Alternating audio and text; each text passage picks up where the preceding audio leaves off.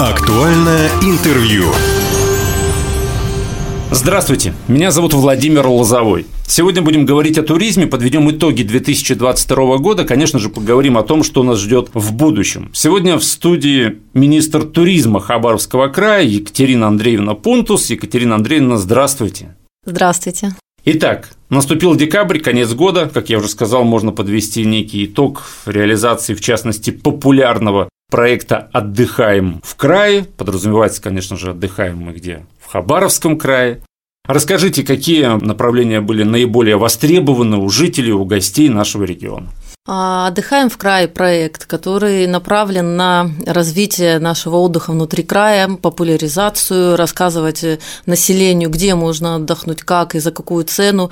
Вводим скидки, промослово ввели Минтур. Отдохнуть можно и э, вот если сейчас брать зимний период, это и походы в пещеры, спелеологический туризм, и там за гончарным кругом смастерить на какое-нибудь свидание, пригласить вторую половинку, смастерить какое-нибудь изделие. Это и на воздушном шаре мы летали в летний период, и САПы, и какие-то экскурсионные программы, обзорные экскурсии, это отдых в глэмпингах отдых на туристических базах. И вот сейчас горнолыжные комплексы также подключились к этому проекту и активно предлагают населению отдых. Вообще а, проект «Отдыхаем в крае», он когда возник? Весной? Возник он э, весной, весной 22 года, в марте, когда у нас вот вся эта санкционная история началась. Э, мы думали, как э, повысить настроение у жителей, как разбавить досуг, как, ну, вот, в общем, к социально активной позиции пошел наш бизнес, и спасибо им огромное. Подключились все наши представители нашей отрасли. Сейчас уже это 51 организация. Они подключились в каком смысле? Они согласились предоставлять да. скидки или они согласились как-то работать над качеством продукта? Кто-то над качеством продукта, кто-то, ну, в смысле, качество продукта, они это все такая сопутствующая история, которая постоянно должна быть, и они постоянно повышают качество своих услуг. А кто-то открывал двери, там даже были дни открытых дверей на свои базы отдыха, например, бесплатно всем. Кто-то обзорные экскурсии проводил со скидками. То есть в основном, конечно, это предоставление скидок или наполнение угу. событиями свой объект. Окей, Одна из баз отдыха на, по направлению села Воронеж устраивала там э, различные мероприятия событийные, чтобы привлечь как-то туристов. Ну, то есть э, разноплановая деятельность. В основном, конечно, это предоставление скидок. Кто 10%, 5%. Я, кстати, заметил еще такой момент, что, в принципе, вот эти все предприятия, да, которые предоставляли туристические всякие услуги, они же давно были в той или иной степени, но о них, на самом деле, мало кто знал. Ну, да, те, да. кто любит э, отдых такой активный, угу. они, возможно, и знали. В широком смысле, то нет. И опять же, эта инициатива была вашего министерства популяризации вот этого всего заняться, потому что в соцсетях в какой-то момент прям стало очень много информации, которая рассказывала, где можно в ближайшие выходные угу. провести. Ну, вот это как раз-таки одна из задач была главных поинформировать население, где у нас можно отдохнуть. Ведь отдохнуть было всегда где-то. Просто население про это не знало. И сейчас, чем больше мы про это рассказываем те или иные места, даже бизнес видит, что как-то активно подключаются, э, там, Министерство туризма рассказывает про нас, и открываются даже глэмпинги после вот такой информационной атаки, назовем ее так. Но у нас а, несколько туристических баз открылось в этом году. В следующем году открываются, там, например, в районе имени Лазо на реке Хор, потрясающее место, бизнес делает э, глэмпинги, домики, они такого хорошего качества, современного, европейского, там и все удобства, там и кухня, и санитарные зоны, и прям стильно. А как вы думаете, бизнес э, решил эту нишу сейчас занять? Э, почему? Опять же, вернемся к санкционной политике, да, потому что а зарубежные направления стали менее доступны. И это тоже, что да, у нас вектор э, развернулся на внутренний туризм. Ну и это повестка федеральная. Это как бы человек, который в бизнесе работает и извлекает средства, он понимает, что сейчас вектор повернулся на внутренний туризм. И эту нишу нужно занимать. У нас э, конкуренция тут э, такая не, не сильно развита сейчас пока. Пока еще, но уже да. начинается, но уже, уже есть да, какие-то Уже начинается, подвижки. и вот даже если мы а, оттолкнемся от информации о пире, Угу. Они говорят, что большой э, поток запросов от инвесторов именно развивать туристическую отрасль. А ПИРИ, И... уважаемые радиослушатели, это агентство по привлечению инвестиций. То есть бизнес готов в это вкладывать деньги. Есть чем удивить в Хабаровском крае туристов, э, но для этого необходима, опять же, модернизация существующей туристической инфраструктуры. Опять же, многие скептики говорят, собственно, что особенно-то модернизировать нечего, потому что не так было за прошедшие годы развита эта сфера, да, в Хабаровском крае. А, возвращаясь к вашему вопросу, угу. и есть что модернизировать. Достаточно объектов, которые сейчас можно, то есть и вновь открываемые, и э, те, которые у нас уже ранее были, они есть. Я вот говорю, мы про них просто не рассказывали, не говорили,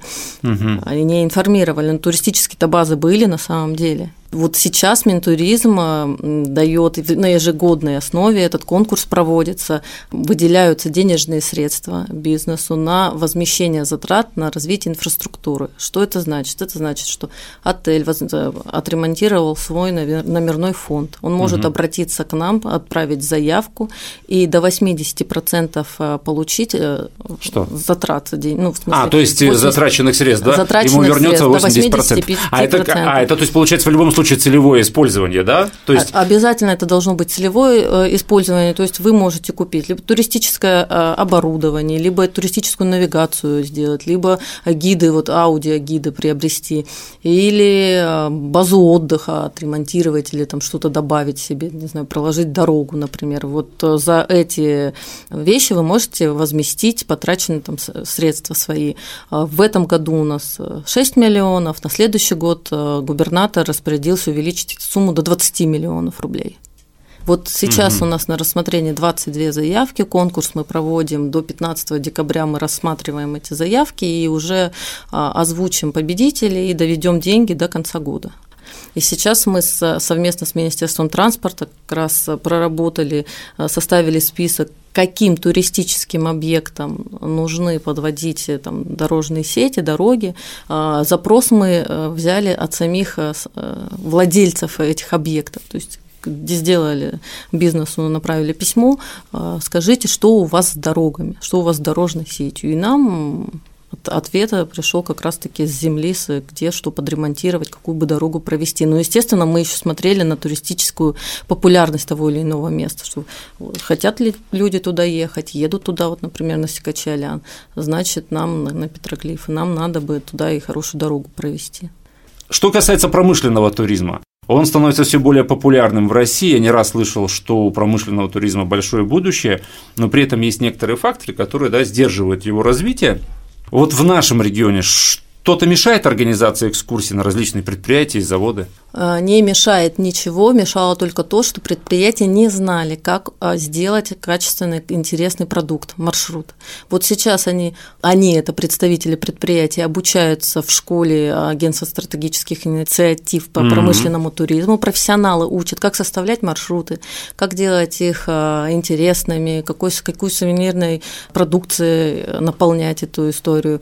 И дальше при приезжают эксперты к нам сюда, проходят эти маршруты на этих предприятиях, говорят, что добавить, что убавить, как подкорректировать. И э, где-то ближе к лету уже должен появиться конечный продукт, конечный маршрут. Угу. Предприятия от нас в этой акселерационной программе это и золотодобытчики, и рыбоперерабатывающая промышленность, и авиасудостроение, и легкая промышленность. Ну, то есть вот если в прошлом году мы не прошли отбор, то в этом году мы качественно подошли к заявке к оформлению и попали в топ-20 регионов, которыми будут заниматься именно по развитию промышленного туризма.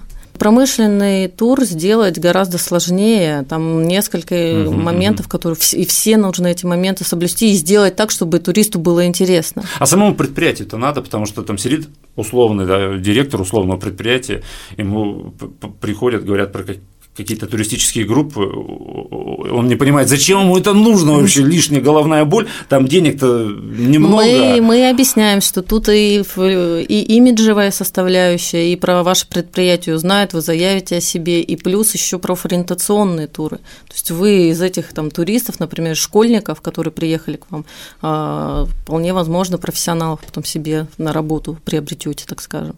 Помимо а, проекта «Отдыхаем в крае» еще есть проект э, «Лыжная стрела», правильно? Лыжная стрела, Что да. Что это такое? Совместно нами был проработан такой тур с компанией РЖД, который заключается в том, что это мультимодальные перевозки. Поезд идет с Владивостока, из Хабаровска до Комсомольска, там подхватывает туристов шаттл-автобус автобус и везет их в Халдами. Они там размещаются, катаются три дня, два дня и три ночи, платят за это скромную сумму с учетом того, что это и за проживание, и за проезд, и пакет такой тур, и пользуются большой популярностью. Популярностью пользуются в том смысле, что билеты Потому что ценовая да, политика очень доступна, и билеты раскуплены, и все, в общем, там за тебя сделали, угу. довезут, привезут и увезут. Информацию эту у нас на сайте Минтуризма найти же можно? Да? Можно и нужно, и мы будем рассказывать, и это не хвастовство, но, в принципе, можно тоже сказать, что три всего таких э, стрелы в России в Сочи, у нас в Хабаровском крае и еще там в одном направлении Хибины, по-моему. Что касается возможности отдыха за границей из Хабаровска, какие появляются возможности? Работает ли Министерство туризма над этим вопросом? А, сейчас из Хабаровска можно улететь в направлении, в чартерная программа существует по направлению Таиланда. У нас летают два туристических э, в эти угу. группы, два федеральных туроператора. Открывают с 15 декабря направление чартерных перевозок э, в Алматы. Это возможно рассматривать как транзитную историю. Международное сотрудничество, естественно, важно для нас и нужно. Доковидные показатели мы по направлениям разные страны мы хотим если не превзойти, ну хотя бы вернуться к доковидным показателям. Это и Япония, и Южная Корея, и Китайская Народная Республика. Ну тут же санкции. Тут же санкции, поэтому, да. конечно, тут э, Таиланд вроде как элементов. открыл, да, свои аэропорты, нашлись самолеты для этого, вот как вы сказали, появился второй перевозчик. Кстати, сразу же, уже радиослушатели, цена уменьшилась, да, ну, потому что конкуренция вот. всегда снижает да. стоимость тура, стоимость пролета. Очень много говорилось о Вьетнаме, какая-то ясность сейчас появляется, нет? Ясность есть в том, что и Вьетнам, и Хабаровский край заинтересованы в открытии направления прямого. Угу. Тут и геополитика играют свою опять роль. Же, опять, опять же, санкци- санкционная да. ситуация, внешняя Мы политика, это давление. Не забываем, коллеги из Вьетнама, из Китая участвовали в нашем туристическом форуме всероссийском. Они в телем... выходили а, по телемосту и высказывали о том, что им очень интересно открыть прямое авиасообщение с Хабаровском. И, конечно, мы, э, мы работаем, но есть сложности. Есть есть. Если mm-hmm. я сейчас скажу, что их нет, и мы завтра запустим, это будет неправда. Они есть, но мы намерены это сделать, и заинтересовался федеральный туроператор, который может судно предоставить.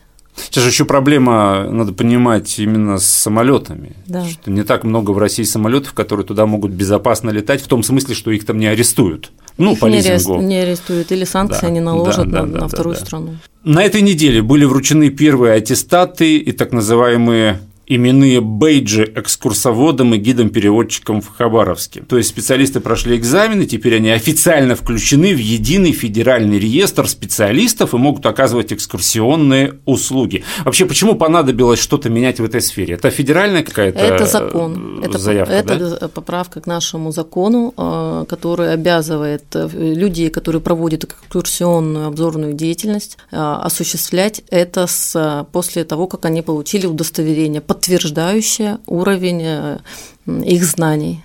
То есть без такого удостоверения, без такого паспорта, назовем его так, например, аттестата, ты не имеешь права проводить экскурсии, э, быть гидом, экскурсоводом или гидом-переводчиком. А как сами экскурсоводы восприняли вот это нововведение? А, жили да. себе спокойно, жили, а, отрасль, проводили конечно... экскурсии, а тут надо какие-то экзамены сдавать.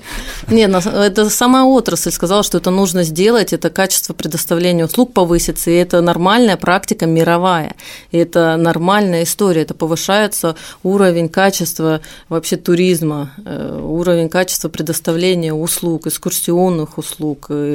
Это нормальная практика, точно так же, как классификация отелей человек угу. платит деньги за экскурсию, он должен понимать, что с ним работает профессионал.